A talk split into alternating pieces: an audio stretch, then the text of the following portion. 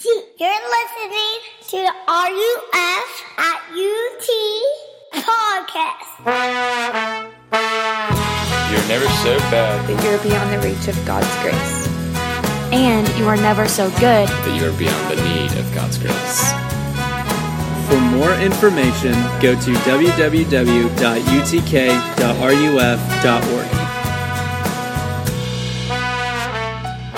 Alrighty, we got some riveting scripture this evening, so bear with me a little bit.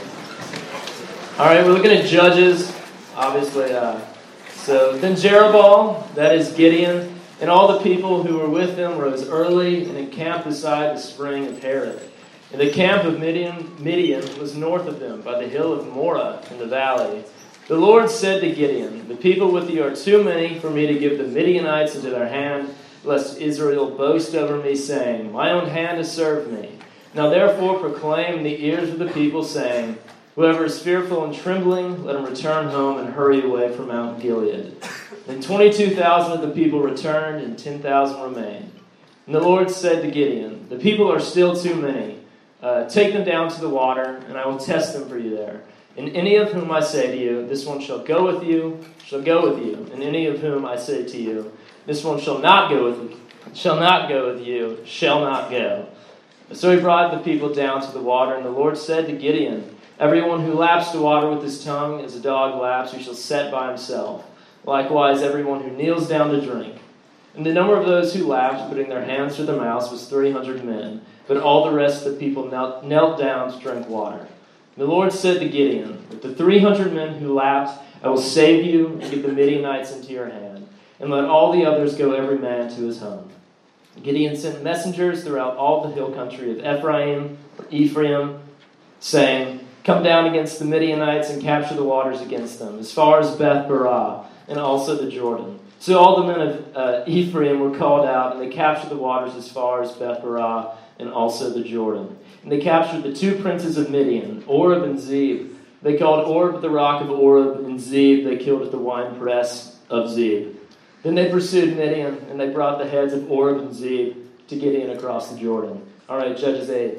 And Gideon came to the Jordan and crossed over, he and the 300 men who were with him, exhausted yet pursuing. So he said to the men of Succoth, Please give loaves of bread to the people who follow me, for they are exhausted, and I am pursuing after Zebah and Zalmunna, the kings of Midian. And the officials of Succoth said, Are the hands of Zebah and Zalmunna already in your hand, that we should give bread to your army? So Gideon said, well then, when the Lord has given Zebah and Zalmunna into my hand, I will flail your flesh with the thorns of the wilderness and with briars. The men of Israel said to Gideon, Rule over us, you and your son and your grandson also, for you have saved us from the hand of Midian. Gideon said to them, I will not rule over you, and my son will not rule over you. The Lord will rule over you. So, I've been saying each week that the book of Judges is a collection of true stories written with the intent to show you two things that you have a great need for a Savior, and you have a great Savior for your need. It's like two wings of an airplane. And um, the question I want to begin with tonight is this What do you think God is inviting you into? You might not be a Christian, and you might be kind of on the outside looking in at this thing called Christianity. And I would pose that same question to you. What do you think it is that Christians think God is inviting them to do in the world and to be in the world? And if you are, sorry, I'm going to keep messing with this stupid mic thing.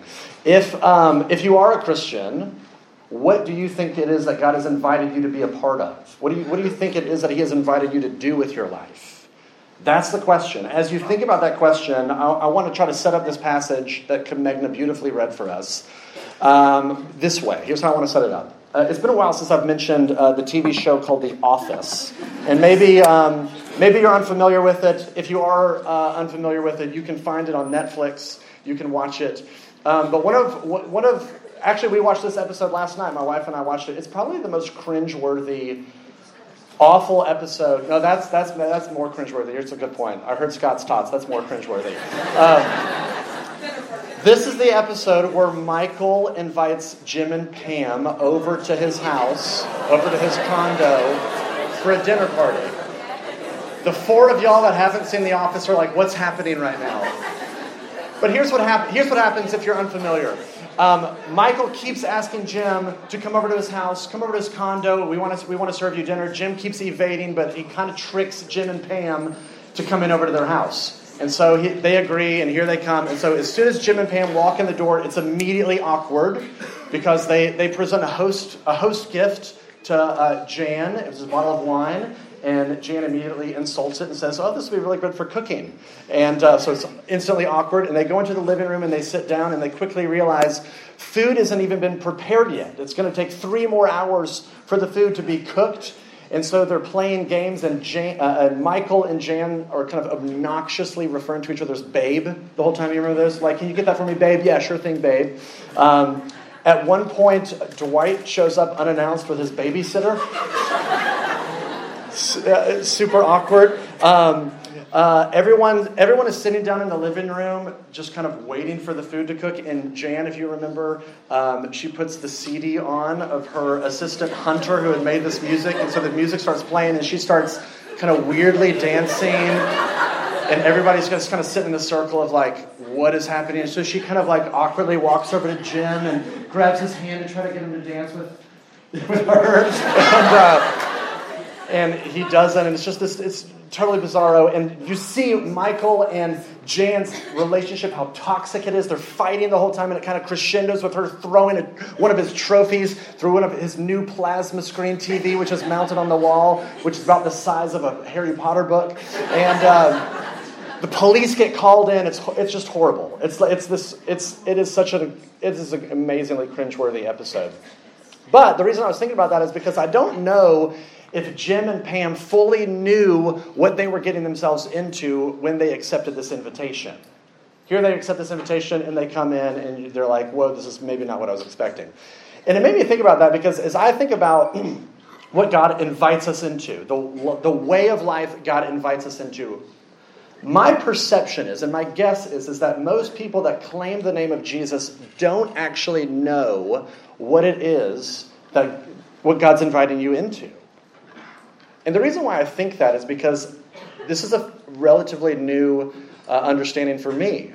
It probably wasn't until three years ago. I mean, I've, I've been following Jesus since I was in high school, and I don't think it was really until three years ago that this light bulb kind of went off for me. That, the, that what God is inviting you into is into a life of weakness, is into a life of embracing weakness and desperation. So this is going to be fun to talk about tonight. Here's what I want to do. I want to look at this passage. I think I am convinced it's all over the Bible. That is this idea is in this passage very clearly. And so I want to set up this. We're going to look at three things. We're going to look at the power of weakness, the weakness of power, and then why this is good news. The power of weakness, the weakness of power, and why in the world this would be good news. First, the power of weakness. If you were here last week, um, or even if you weren't, here's, just, here's the setup. The setup is there is this foreign army called Midian, and they're horribly oppressing the people of Israel. And so God raises up this weak, cowardly, doubting guy named Gideon to deliver the people of Israel from the Midianites. So Gideon gathers this army around him of 32,000 soldiers. It's a pretty good sized army. The only problem is, you find out in chapter 8, the Midianites have 135,000 soldiers. That's one Israelite for every four Midianites. So the odds are stacked against them. But, you know, the underdogs, you know, pull through. Weirder things have happened. This might be the, the greatest upset in military history. So, what God does, look at, look at chapter 7, verse 2. God comes to Gideon and he says, Okay, we got a problem. You have too many soldiers. So, verse 3, God tells Gideon to announce, hey, if anybody is afraid, you can go home. And immediately 22,000 Israelite soldiers leave, which I'm sure was very encouraging for Gideon. So now, um, he, now there's one Israelite for every 13 Midianites. Okay? Odds just got worse. Look at verse 4. God says, okay, yeah, we still got too many. And I'm not going to go into this, but God throws out this weird, like, dog drinking test thing, and it whittles down the army until it gets down to 300 people. And God's like, okay, I can work with that. 300 people up against 135,000 bad guys, as it were. So, to put that into perspective, imagine, Tom, uh, imagine a Neyland Stadium filled up with people, only they're soldiers with weapons, and then up Thompson-Boling all with soldiers with weapons, and then add 10,000 more people. That's about 135,000. Versus maybe about everybody in the size of this room. That, that would be a little scary. That's and by the way, the Bible says, "Oh, we don't have any weapons." So it's all of us versus 135,000 people with weapons. That's one Israelite for every 450 Midianites. Now, um, this makes no sense whatsoever. I didn't include it in your handout because it's, it's, it would have been way too long, but here's the story. Here's what happens. It's kind of cool. Uh, the 300 soldiers approach this giant army of 135,000 at night, and all they have are clay pots and torches and trumpets. We've got no weapons. And they roll in, and, and here's this 135,000 people sitting out there, and they smash the pots and they start blowing the trumpets. And all the Midianites wake up in the middle of the night and they're freaked out, and chaos kind of breaks loose. And as soon as you wake up and all you see are people running, you just grab your sword and start stabbing people. So the Midianites are just stabbing and killing each other. And here's the 300 like weirdos on the outside just watching the Midianites devour themselves and their jaws are dropped and their eyes are open, and basically everybody kills themselves except for a few stragglers who run off into the night. Now, why in the world? I mean, it's pretty cool, but why in the world would God set it up this way? Well, look at verse 2. Chapter 7, verse 2. God does this in order that Israel may not boast against me that her own strength has saved her. God wants Israel to become so weak that they would know beyond a shadow of a doubt that salvation is from the Lord. He has taken away the conclusion of, of them thinking, oh, we did this. We were strong and we did this. Think about how it would have felt for these 300 dudes approaching this army. They would have been terrified. They would have thought to themselves, we are going to die. They would have thought to themselves, uh, I mean, they would have felt extremely vulnerable. They would have felt weak. They would have felt inadequate. They would have said, We don't have what it takes to do this. We are not enough. They're put in a position where they're so desperate they have to trust the Lord because they have no other options. They're desperate for the Lord to show up. And here's what I want to show you that feeling is the good life. That feeling of weak, inadequate, desperate, that's what God's inviting you into. That's what God is inviting you into to experience as somebody that trusts Him. Jesus said, If anyone wants to come after me, let him deny himself and take up his cross and follow me. Meaning, Jesus is saying, if you, want to, if you want to follow me, then you need to live life like the way that I lived it, which was how? In humility and in weakness and in self sacrifice and in desperation. Doesn't that sound amazing? This is the life that God calls us into. And I want to try to show you tonight it's, it's so counterintuitive, it's so countercultural, and yet it is the way. Do you know what we just sang a second ago? In Jesus Cast a Look on Me, we just sang this line Make me poor and keep me low. Did you know that you just prayed that prayer? You just said to God, Hey, God, will you make me poor and will you keep me low? Now, why in the world would anybody pray that? Because we made you, right? We put it on the screen and we tricked you. No. The reason why anybody would pray that is because it is only when you are weak and poor and low, it is only when you are desperate that you will connect with God. That's the only way. Weakness is the only way to connect into the presence and the power of God. That's what faith is, by the way. That's what faith feels like, at least. Joe Novenson, who used to be the senior pastor at Lookout Mountain uh, Pres, little shout out to my chat rats. And um, he, here's what he said once, and I've never forgotten it. He says, The feel of faith. Do you want to know what faith feels like? He says, The feel of faith is not strength, but it is humble weakness, it is dependent weakness. The feel of faith is not strength, it's dependent weakness. Think about what it means to be a Christian. When, when somebody becomes a Christian, God's saving power only works in their life when they admit their need, when they come to God with need and with weakness. You know, we, we sing the song uh, in RUF, Come Ye Sinners. Come ye sinners, you know, we sing that song. But um, one of the lines in it is, um, all the fitness he requires is to feel your need of him. Fancy old person language, old ancient language of saying, um, the only thing God requires from you is need. All you need is need. Becoming a Christian is you coming to God with weakness and in need and turning to Him for mercy. That's how somebody becomes a Christian. All you need is need. That need, weakness, being brought low. That's the pathway into the heart of God.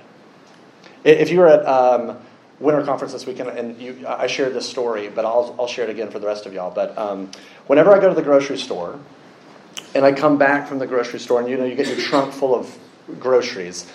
If you're anything like me, I don't like taking multiple trips back and forth from the house to the car. You're with me, my people. So here's what I do: is is I load up every bag on every finger that I can, so that the plastic is ripping into my phalanges, and I'm just I'm, I'm hooking it onto everything that I can. And now that I've got my hands loaded up with bags as I head into the house, you know, waddling into my into the kitchen.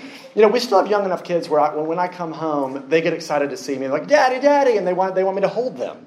In fact, when Reed was when Reed was little was really little, you know, Reed, he plays basketball. He um, he. Um, when Reed was maybe two or three and he was figuring out how to talk, he would say, Hold you me, hold you me. That's how he would say it. And for some reason, that phrase has continued on. I mean, he's, he's six, over six years old now, and he still says, you me. He can talk perfectly fine. He just says, me. So when I come through the door with all these groceries, and they're like, Daddy, Daddy, hold you me. As much as I would love to, I cannot receive them. I cannot, can, I can't hold me them. and the reason why is because my hands are full. In the same way, if you come to God with your hands full, not with groceries, but with your trophies and your accomplishments and your achievements, and say, God, this is why you should receive me. It's because I'm a good person, because I don't do X, Y, or Z like those people, because I do care about the Bible, I do care about my faith, I do care about the poor, I do care about social issues. This is why you should receive me. You'll never be able to connect with God. Because your hands are full. You have to put the groceries down. You have to put the trophies down. You have, you have, to show up with nothing. And it's when you come to God with nothing in your hands you bring, simply to the cross you cling, that you can connect with Him. It is only through weakness. But here's the thing weakness is not just the way into the Christian life, weakness is the way of the Christian life. John the Baptist said it best. He said, uh, He must become more, I must become less. Christian growth is you growing in your weakness, you growing in your dependence upon Jesus, you growing in desperation. We just sang it in this other song. I didn't plan this, but we just sang, I need you every hour. Every hour I need you. You know, I have a friend, this, is, this, this reminds me, I have a friend that goes to AA meetings, and he's not an alcoholic. He goes to AA meetings so that he can get in touch with that level of desperation. I need you every hour. He says, you know, when I start to feel uh, self-sufficient, when I feel like I feel I feel confident in my gifts and in my personality, if I start feeling independent, I get around people that really know what it's like to be desperate because they teach me what it looks like to say, I cannot make it through this day, I can't make it through this hour, I can't make it through this minute without your help. That's the picture of what God invites us into. That level of weakness, that level of desperation, that level of vulnerability. Martin Luther, um, you know the 95 Theses guy? You know what he said on his deathbed? I've been thinking about this a lot recently. Here's what he said on his deathbed He said, We are but beggars. This is true. We're but beggars. When you recognize you are but a beggar and you embrace a life of weakness and vulnerability and desperation, the weird thing is, is that's the way that you hook into the power of God. That's the power of weakness. May not be what you thought. That's not what I thought until three years ago. That's the power of weakness. But Gideon got a little taste of it. He was weak. He was scared. 300 of us. We had to depend on the Lord. But this is the book of Judges, so all things kind of unravel pretty quickly. And so when you get to chapter 8, um, uh, you see uh, this great contrast start to happen in Gideon's life. So let's look at that second idea the weakness of power. Here's what happens. There's, there's, there's really so much to cover here. I only want to give you a couple of highlights or low lights, depending on how you look at it. But we're only going to cover a little, a little snippets. Here's what happens. Look at chapter 7, verse 24. Right after God accomplishes this miraculous defeat with just 300 people, what does Gideon immediately do? He uh, immediately starts calling in for reinforcements, which he just completely forgets the whole point of the fact that God wanted him to a small army so that he would have to depend on the Lord. He says, I don't like that feeling. I'm going to revert back to my strength and my self sufficiency and my control and my strategy for my life. And then look at this little episode in uh, chapter 8, verse 4 through 7. Gideon and his army, they're chasing down the survivors. Like they're these kings of Midian that have run off into the night, and Gideon and his people, they're chasing them down, and they come to this town of Succoth, and they start asking for resources. They're like, hey, we need some bread, we need some food for our soldiers. And here's what they say they're like, hey, well, no, we're not going to help you because um, when the Midian, I don't think you're going to be able to beat the Midianites again. And when they regroup and they come back, if they found out that we helped you, they're going to kill us. So, no, we're not going to help you, no thanks. Which is basically their way of saying, you know, you got lucky once with like the trumpet thing, but you can't beat them again. We have no faith in you. They publicly disrespect him. And did you hear what he said in verse? Look at verse 7 of chapter 8. He basically says, When I capture those two Midianite kings, I'm going to come back here and, quote, tear your flesh with desert thorns and briars. And you know what happens? He runs off and he captures those two Midianite kings. And then when he comes back to the town, you know what he does? He tortures the people that didn't give him any food and he murders everybody in the town. And you're like, oh, okay. Like Gideon's becoming a monster. But here's what's happened his ego was so fragile, he was like, if you disrespect me, you will pay for it. What does that show you? That shows you that deep down, what matters to him so much is his image, his reputation, him being seen as being the man. And then here's one more little snippet. This is my favorite. After Gideon wins all these military victories, in verse 22, the people come to him and they're like, hey, we want you to rule over us. Will you be our king? And look at the very last verse that I included, verse 23. Gideon says to them, I will not rule over you, and my son will not rule over you.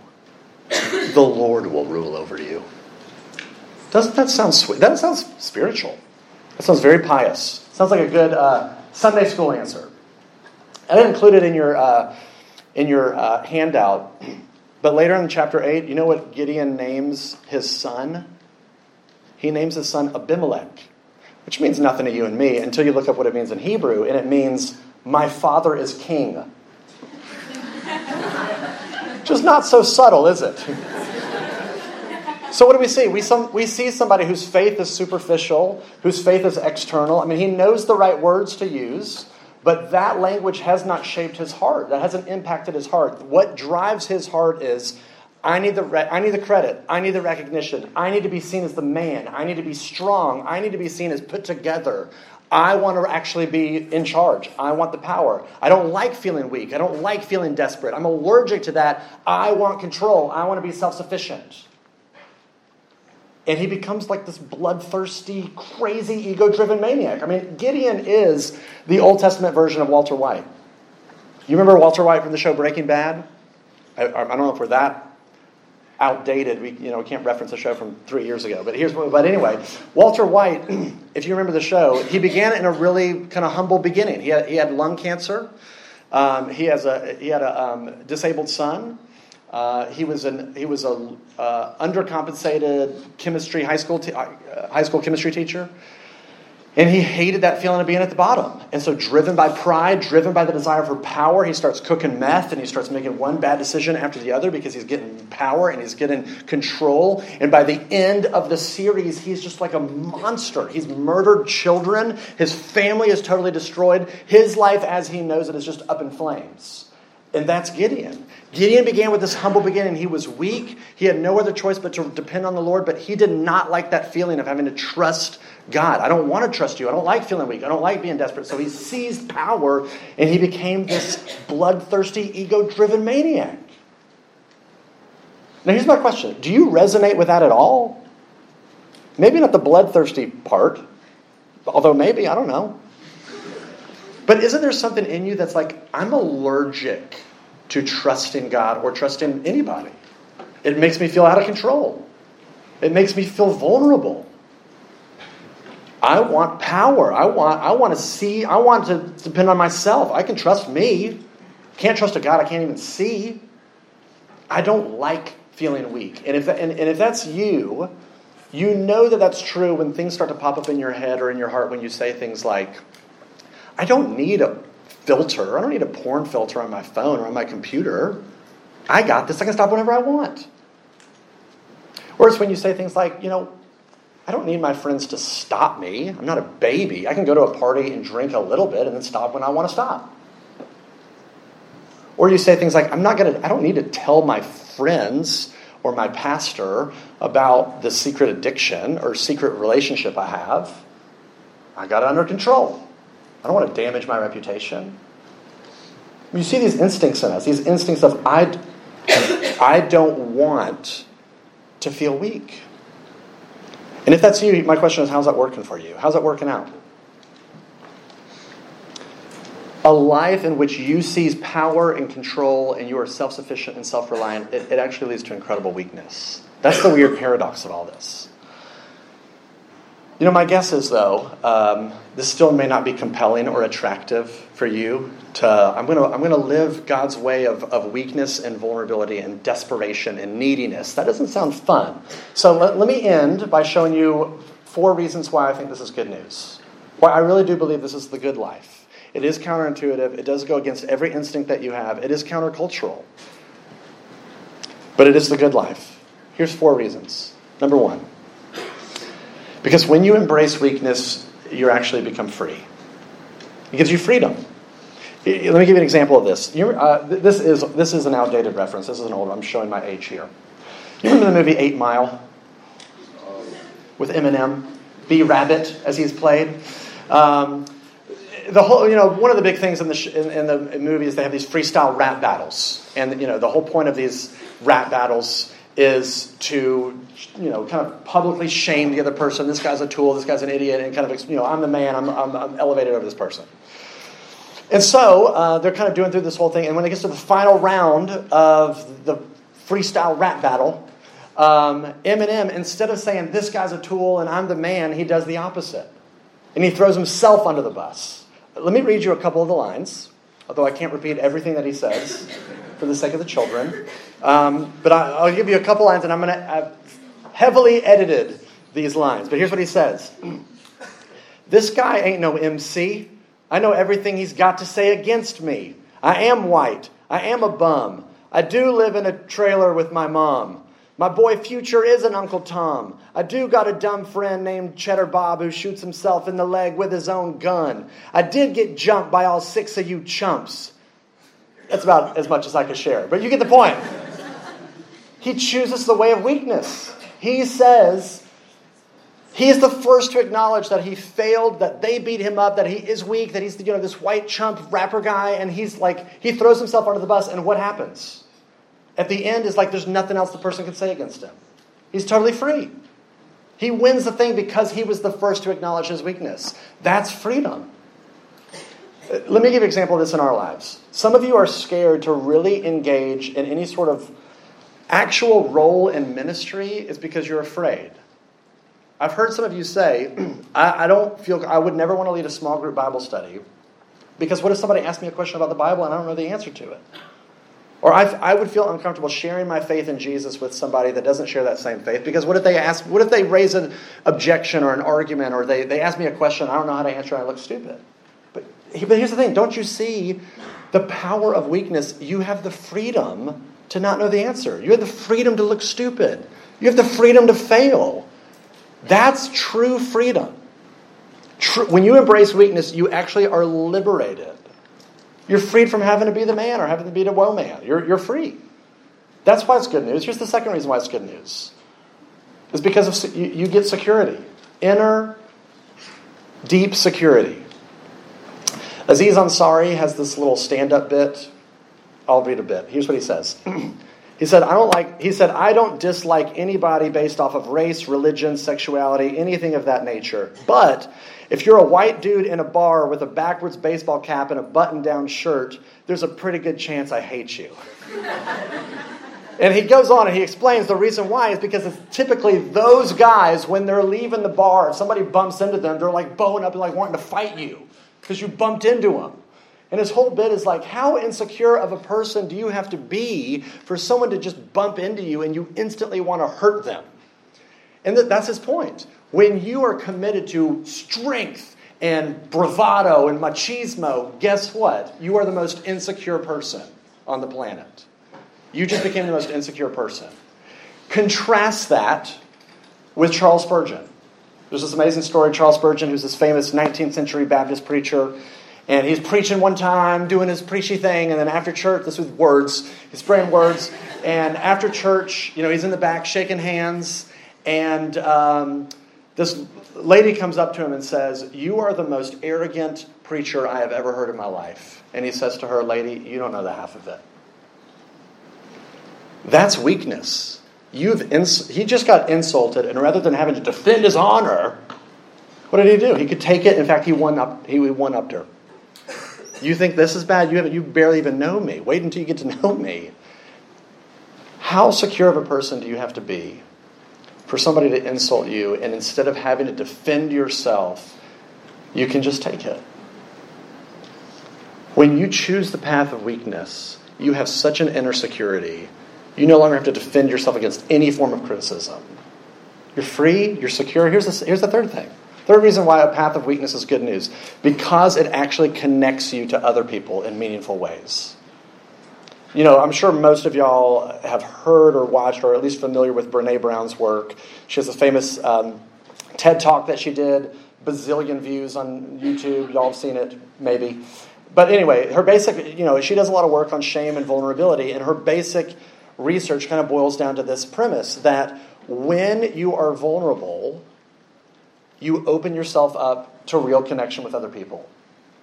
When you're vulnerable, you open yourself up to connection with other people. But here's the contrast if you keep your secrets to yourself, if you hide your shame, if you hide the embarrassing parts of your life, the parts of yourself that you hate, because you are so committed to being seen as being buttoned up or as strong or as put together, you will have friendships, but you'll have superficial friendships. You'll have superficial relationships. It is only when you open up and begin to share those parts of your story that make you feel embarrassed, share the parts of your story that you hate, share the parts of your story that are scary and yucky. When you do that, guess what? You open yourself up to deep and meaningful friendships and connection. But how does it feel to do that? You feel vulnerable, you feel weak. Weakness is the way. Weakness is the way to connect with other people. And here's the fourth thing weakness is the way to connect with God. That is, there, there is no other way to connect with God than through weakness. Weakness is the way in which you are saved. And so here's the good news. If, if you feel weak tonight, if you feel inadequate, if you feel overwhelmed, if you feel like there's more on my plate than I have the capacity to do, I feel like I'm drowning, the good news for you is this you actually might be closer to the kingdom of God than you thought you were. The invitation for you tonight is to come to Jesus with your weakness and in your weakness. You know that song, Come Ye Sinners? That, that literally is the line. That, that's the invitation. Come ye sinners, poor and wretched, weak and wounded, sick and sore. And what happens when weak people come to Jesus? How does it describe Jesus? Jesus ready stands to save you, full of pity, joined with power. That's the paradox. You want to embrace a life of power and self sufficiency and strength? Okay? You will just live an irredeemably weak life. But if you embrace your weakness and come to terms with your weakness and desperation and you bring it to Jesus, guess what? You get access to the power of God in Christ. This is what God is inviting you into. He is inviting you into a life of weakness and vulnerability and desperation and neediness and dependency. But it's the good life because it is only then will you connect with the power of God and you will be free, you will be secure, you will be able to connect with other people in deep and meaningful ways, and you will be able to connect with God Himself. That's the invitation. For you to actually believe that prayer you just sang Make me poor and keep me low, seeking only thee to know.